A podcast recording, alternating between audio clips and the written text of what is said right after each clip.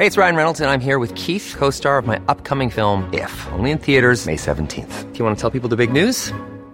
All right, I'll do. Sign up now and you'll get unlimited for $15 a month in six months of Paramount Plus Essential Plan on us. Mintmobile.com slash switch.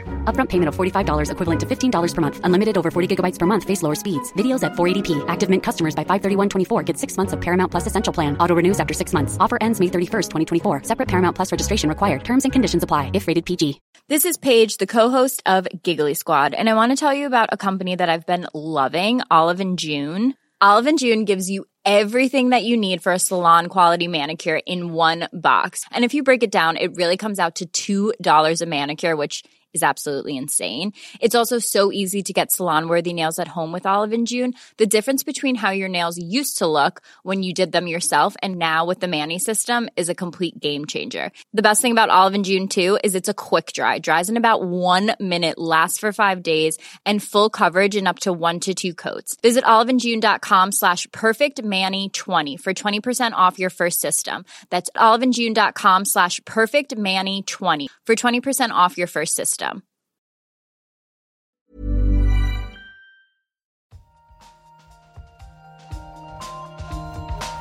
In an experiment, we don't know yet. Why is light so far? Like it sounds so simple. They had no idea. But now the data speaks. I find this not only refreshing, but, but at some level astounding.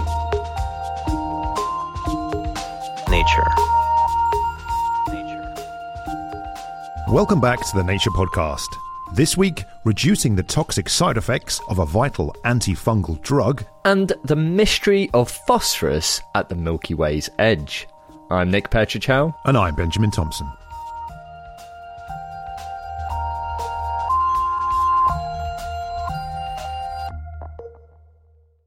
Each year, it's estimated that well over a million people die as a result of an invasive fungal infection. This figure is comparable with deaths caused by malaria or TB, but historically, fungal infections have had much less funding and research attention than other infectious diseases. As a result, treatment options for severe fungal infections are often limited. One drug is amphotericin B, an antifungal developed in the late 1950s. It's a drug with a lot of positives. It's broad spectrum, meaning it'll kill many fungal species, and resistance to it is rare. However, it has some incredibly serious downsides, so it's only really used as a drug of last resort to treat the most life threatening infections. This week in Nature, a team of researchers have altered the molecular structure of amphotericin B in an attempt to curb one of its worst side effects. To find out more, I called up Marty Burke from the University of Illinois at Urbana-Champaign, one of the researchers on the paper. Before we talked about how they tweaked the drug, Marty told me about some of the issues with amphotericin B. The problem is it's highly toxic. So when I was doing my own medical school rotations, we used to call it amphoterrible because its impact on the patients is so severe there's a short term toxicity immediately when you give it to a patient. They get kind of almost like an intense flu like reaction. It's a very unpleasant experience. But more importantly, long term, it's very toxic to the kidneys. And this has been its biggest problem. And in many cases, that precludes the doctor giving you enough of the medicine to take care of the infection. You're stuck in this situation where you give too much, you can irreversibly impact the kidneys. And if you don't give enough, then the patient doesn't get cured. So kidney toxicity is the big problem. And that's the one that we decided to hone in on. And I guess to get a sense of why this toxicity was happening, it almost comes back to the mode of action of this drug then and actually how it affects fungi themselves. Yes. So in previous work, we had discovered that different than everybody thought, the amphotericin kills the fungi by forming a sponge on the surface, and then it rapidly extracts what's called a sterol molecule or a greasy molecule. It's important for the membrane. It extracts that molecule into the sponge and thereby kills the fungus. And so this sponge like mechanism gave us a new understanding of the killing effects, uh, which therefore gave us a new opportunity to think about how we might make the molecule better. And so the sterol molecule in the fungal cell membranes is called ergosterol. And there's a similar molecule in the membranes of human cells, and that is cholesterol. And you wanted to see what the relationship was between the two. Yes. So in this paper, we able to show for the first time that same sponge like mechanism is how it's killing the kidney cells. And so this is the example you just gave. Cholesterol is the human version of that same sterol. And this molecule forms sponges and extracts cholesterol from the human kidney cells and thereby kills them. So you have this antifungal then that acts like a sponge, almost sort of tearing cholesterol out of human cell membranes, which is why it's toxic. And that could be the end of the story, but you've tried to avoid that happening in the first instance by tweaking this molecule. What did you do there? So once we understood how it was killing kidney cells, this put us in a very exciting position to change that so that it still kills the fungal cells, but hopefully doesn't kill the human cells. And what started to look very promising is that we understood through additional studies that it binds the fungal sterol very strong. It binds the human sterol, but it's weaker.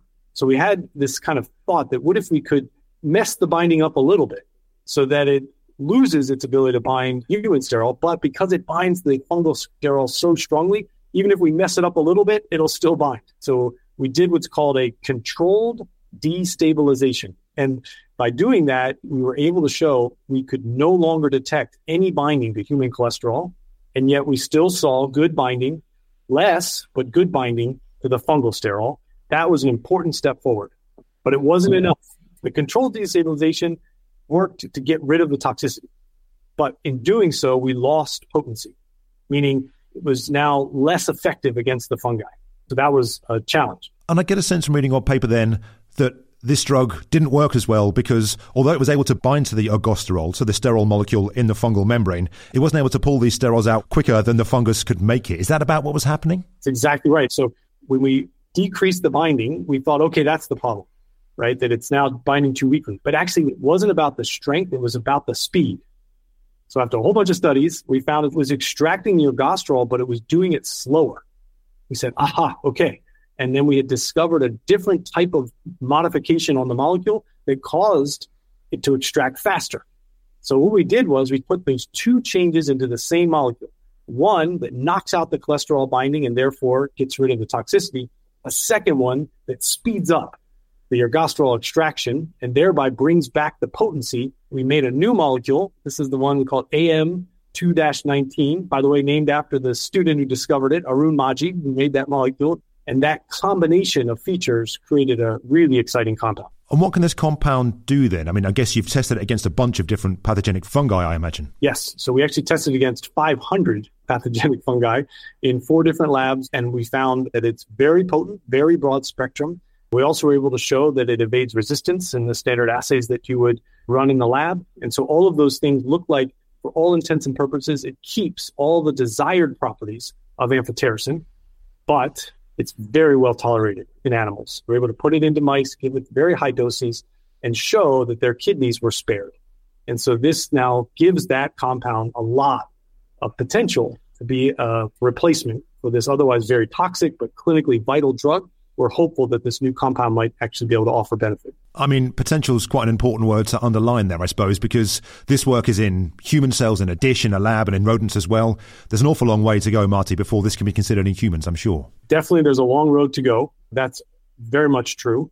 That said, I was able to work with others to co-found a company called Sfunga Therapeutics. And full disclosure, okay, I'm a founder, I'm a shareholder. I received consulting compensation from that company. But we did license this compound to that company and it just began clinical trials. So this is a process that's continuing and ongoing. And as you're right, it's a long journey ahead, but it is moving forward at this time. And what else is missing from this puzzle? What questions are left to understand about this compound and its mode of action? The big mystery that's left, that's unanswered in this paper, why is it faster? So understanding how changing the molecule causes us to change the rate of a sterol extraction from the membrane, that's a very interesting question. And it's going to probably require innovation on the experimental front because we tried all the stuff that we had lying around and it didn't answer the question. And we're going to have to dive in very deep and try to understand that one next.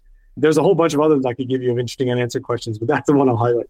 And as someone who's worked in the clinic then and seen the burden of fungal infections, what are you ultimately hoping for this work when it comes out and people take a look at it? Fungal infections, unfortunately, are a major unmet medical need. And there's a lot of work that has to be done to try to address that. We're hopeful this paper can contribute both by helping expand the basic science around how some of these important molecules work, which puts the lights on for everyone, right? And we can all come in and try to be creative and innovative and find better ways to treat these diseases. And we're excited that perhaps something out of this paper could be a starting point, right, for developing new medicines that could be impactful in the clinic. That was Marty Burke from the University of Illinois at Urbana Champaign in the US. To read his paper, look out for a link in the show notes. Coming up, the puzzle of the Milky Way's far out phosphorus. Right now, though, it's time for the research highlights with Dan Fox. Researchers have succeeded in reconstructing the DNA of an Ice Age woolly rhino by analysing fossilised hyena droppings. The woolly rhinoceros roamed northern Eurasia until 14,000 years ago, but little is known about the rhino's European population. One thing that is known is that they were preyed upon by cave hyena. Because of this, paleontologists analysed fossilised remains of the hyena's feces, recovered from two caves in what is now Germany, to see what they could learn about the rhino. From the droppings, the team were able to isolate ancient DNA of a European woolly rhino and successfully assembled its mitochondrial genome for the first time. They found that differences between the European and Siberian woolly rhino genomes suggest that the two populations split around 450,000 years ago. The authors say their findings support the idea that fossilized dung is an overlooked source of ancient DNA. Dig through that research in Biology Letters. A tiny, multifunctional soft robot could perform intricate surgical procedures inside a beating heart. The motion of a pulsating heart, coupled with the delicate nature of blood vessels, makes minimally invasive cardiac surgery a challenge.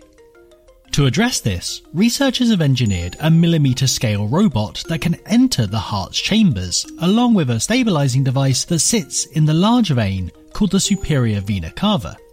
Once threaded through the vena cava, the stabilizer expands to about 3 centimeters, allowing the tiny robot, made of small balloon like structures, to brace itself and guide robotic surgical tools into the moving heart.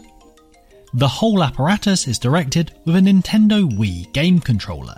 The team tested the device using 3D models and pig organs, and they hope that future tests on live animals will confirm that the robot performs well and reveal any complications. Take that research to heart by reading it in Science Advances.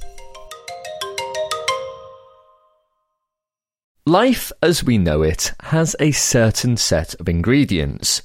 To assemble a living thing, you need a lot of carbon, hydrogen, and oxygen, a sprinkling of nitrogen and sulfur, and a dash of phosphorus. These elements are found throughout the Milky Way, with the exception of phosphorus. So far, it's only really been seen in the inner part of our galaxy. Well, that is, until now. This week in Nature, there's a report of the detection of phosphorus containing molecules towards the galaxy's edge. I caught up with paper author Lucy Ziurys to talk about the new discovery and what it may mean for our search for life. She started by explaining why she was interested in phosphorus. Well, phosphorus is a really important element in terms of the origin of life. It's one of the so-called six NCHOPS elements, nitrogen, oxygen, carbon, hydrogen, sulfur, and phosphorus that are supposedly necessary for life. And so if you're interested in whether a planet is habitable, you want to know if phosphorus is there. And what do we know so far about the sort of distribution of phosphorus in the galaxy? That's the thing. We don't know very much. We only see mm, phosphorus in a small segment of our complete galaxy. And so, you know, we don't really know whether it's widely distributed in our galaxy. We have one data point at our galactic center, and that's it. So we know something in the solar neighborhood around our sun, but at the far edge of the galaxy, we have absolutely no information until our discovery. And so you found some traces of phosphorus, you know, quite far out in the galaxy. Why did you think there might be some there? What led you to sort of look in this region for phosphorus? Well, there was a series of clouds at the edge of the galaxy. We call them galactic edge clouds. And we actually had detected methanol in a group of them. And before that, another group had found formaldehyde. So formaldehyde and methanol are both sort of, you know, organic molecules. And so that gave us a clue that, well, if these sort of organic molecules are there, maybe we should look for ones that contain phosphorus. As I understand it, for phosphorus to be formed, like one of the main ideas is it comes from supernovae, and there aren't that many this far out in the galaxy. So that begs the question how did that phosphorus get there where you observed it this far out in the outer regions? Yes, there are no known supernova remnants beyond about 15, 16 kiloparsecs, and these clouds were out at 23 kiloparsecs. So that's quite a big difference. We think from our observations that phosphorus has to be produced by lower mass stars, stars that aren't, you know, 20 to 40 solar masses that go supernova, but stars more on the order of mass within the sun's range. And there's been some theory that suggests that such stars may actually be producing phosphorus. You know, when they consider all the supernova that have gone off in the galaxy and calculate the amount of phosphorus produced by them, they fall short by about a factor of three to what is observed. And so people have been thinking there must be another source of phosphorus in some other types of lower mass stars. And I think our detections are good evidence for this. Why did you come down on this particular theory and not some other ideas of how phosphorus could be there? Because I understand there could be things called galactic fountains that maybe, you know, sort of spray phosphorus quite far, or it could have come from somewhere else beyond the galaxy. Yes, we actually looked into those possibilities. At first, we thought it was a galactic fountain, but galactic fountains don't throw their material so far out. Okay. And, you know, there's some clouds that are created by galactic fountains and usually not this far out. And our detections are in a cloud that's more in the plane of the galaxy, and these galactic fountain clouds are more above and below the plane of the galaxy. So those kinds of data point to the fact that this is unlikely to be a galactic fountain. And, you know, you could say, well, maybe another galaxy collided with ours and that's the source of phosphorus. But typically those galaxies are low in these kinds of elements as well. So you wouldn't expect them to bring phosphorus enrichment to our galaxy. And so we narrowed out these possibilities and we really do think it has to do with stellar nucleosynthesis and a, a new way to form phosphorus that people just haven't considered too much. So, phosphorus is quite hard to detect, and as you sort of said, we don't know that much about it. So, how confident would you say you are in these observations that this really is some kind of phosphorus containing molecules that you're seeing out there? Extremely confident. When we do our observations, we look for spectral fingerprints. Okay. And if we find those fingerprints, we know that that molecule is there. This is, this is the, the beauty of what we call high resolution gas phase spectroscopy. And so we are 100% confident we found phosphorus monoxide because we saw a quartet pattern due to interactions of electron and nuclear spins the lines are split into precisely four lines with certain frequency separations. It's all measured in the lab. We, we know those numbers exactly. We went to the cloud and those four lines are exactly there. For the other molecule, we had two separate transitions. And so it's it's it's unambiguous. So what do you think then are the implications of this finding? Well, I think that number one, it suggests that there's probably another lower mass source, stellar source of phosphorus, such as something called asymptotic giant branch stars. And the other implications is that, you know, we consider some part of the galaxy to be habitable. In other words, the conditions are such that, you know, life could evolve. And at the outer edge of the galaxy, we're now finding phosphorus in these edge clouds. We now see all of these six N-CHOPS elements. And so that suggests that, you know, if one finds exoplanets at the edge of the galaxy, they may indeed be habitable. That was Lucy Ziurys from the University of Arizona in the US. For more on that story, check out the show notes for a link to the paper. Finally, on the show, it's time for the briefing chat, where we discuss a couple of articles that have been featured in the Nature briefing. And Nick, I'm going to go first this week, and I've got a story that I read about in Nature, and it's about NASA's OSIRIS REx mission. But in this case, it's got nothing to do with the asteroid sample that it collected. Okay, yeah, because we've talked about Osiris Rex a few times recently on the podcast. So nothing to do with the sample return. What is it to do with then? yeah, you're absolutely right. So we talked with reporter Alex Witze a few podcasts ago. She was on the ground, if you remember, actually when the Osiris Rex capsule sort of dropped through Earth's atmosphere and landed serenely on the ground with a sample of the asteroid Bennu inside. But other than containing this quite exciting payload, the capsule itself has given researchers the opportunity to learn about what happens when something enters the Earth's atmosphere very, very, very quickly. And in this case, the OSIRIS REx capsule slammed into the Earth's atmosphere above the west coast of the US at 12 kilometers per second, which is hypersonic and apparently one of the fastest human made things ever to do so. And researchers obviously wanted to capture this and learn as much about it as they could. Right, yeah, because I guess this could be similar to something else crashing into Earth's atmosphere very quickly. Bingo. So researchers sent up balloons and aeroplanes and set up seismometers and all sorts of other equipment along the trajectory to collect this data then of what happened when the OSIRIS REx capsule re-entered the atmosphere. As you say, because sometimes things do that and particularly meteors can hit the atmosphere, but when is really hard to guess. So knowing exactly when this was going to happen was very, very useful. And the results of this re-entry are still being analyzed,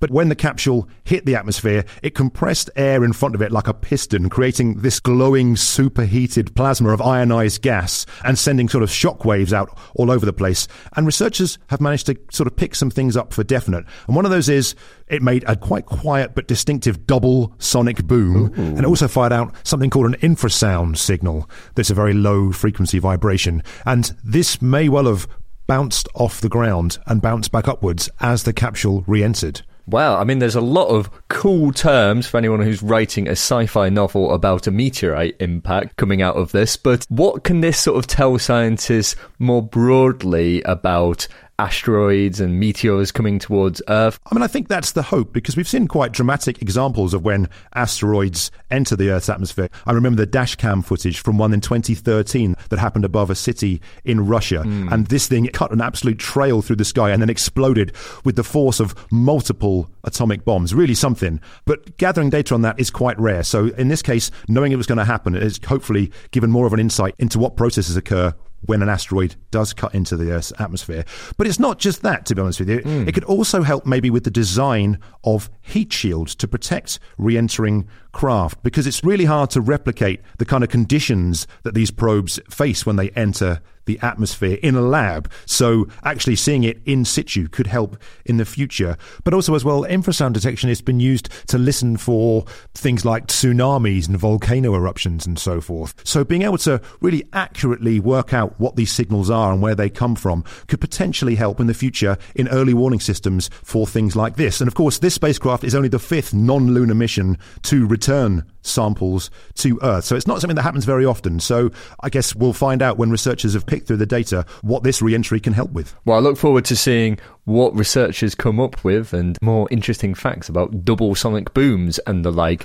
but back down here on Earth, I've been reading a story in Nature and it's about wildcats, specifically wildcats in Scotland and how genetic research and the sort of genome research could help stop their slow extinction. Right, and I've actually seen one of these wildcats in a wildlife park in central mainland Scotland, and it kind of looks like a tabby cat, right? And these things are pretty furious looking. I remember the person looking after it was trying to get it to eat some chicken to weigh it, and it was having none of it, right? It was sort of staying well, well away. And these cats are facing a bunch of different pressures, right? Yeah, so basically, one of the biggest threats to these animals, so in this case, they are European wildcats, or the particular kind we're talking about here, they're also known as Highland tigers. Mm. They are becoming rarer and rarer because of hybridization with domestic cats. So they can interbreed with uh, domestic cats like you might have as a pet and that sort of over time is making them less and less wild and more and more just like the domestic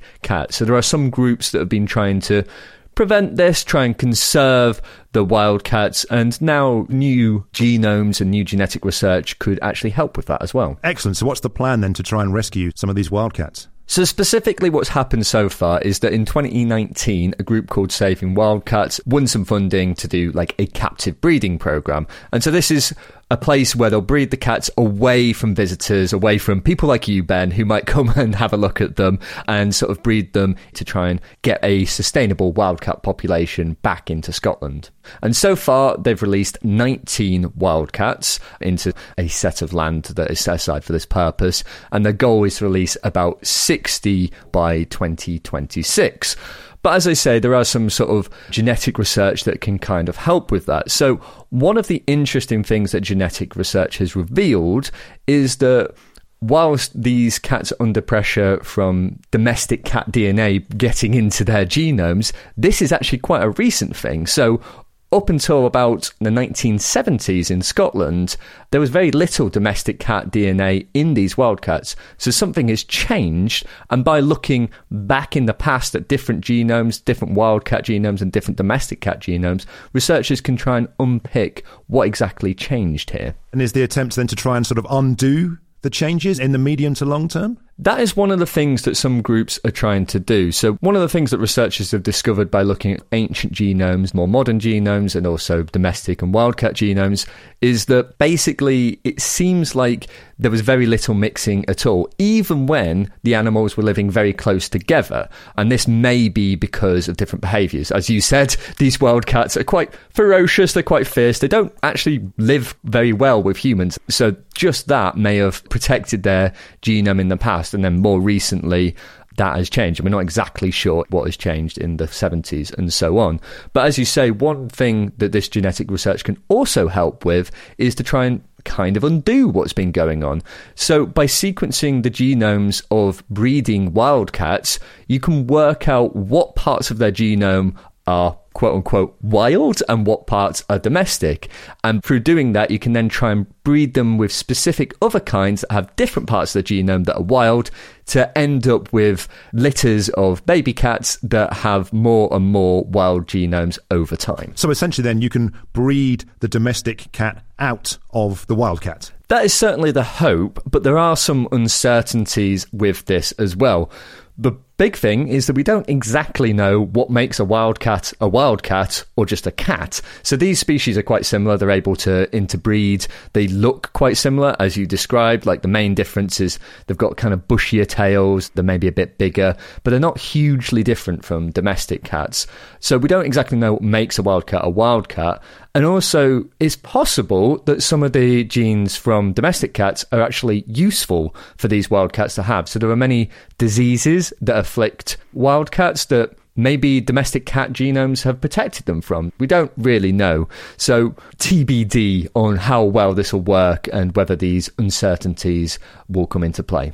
I mean, while we wait to find out, you say that some captively bred wildcats have actually been released into, well, the wild, I guess. What do we know about that? Yeah, so 18 of the 19 released wildcats are still alive. They're occupying their habitat, they're hunting, so they seem to be quite successful, but it will take some time to really understand like how well they'll do. And in the meantime, to sort of prevent further hybridization, more domestic cat DNA getting into the future wildcats. The team behind the release have sort of implored the nearby residents to spay and neuter their pet cats to avoid further hybridization. Well, a fascinating story there, Nick, and one I'll certainly be keeping an eye on because I do like a good story about cats. But in the meantime, let's leave it there for this week's briefing chat. And listeners, for more on both of those stories, look out for links in the show notes and a link on where you can sign up to the Nature Briefing to have more science news delivered directly to your inbox. That's all for this week. As always, you can keep up with us on X. We're at Nature Podcast. Or you can send us an email to podcast at nature.com.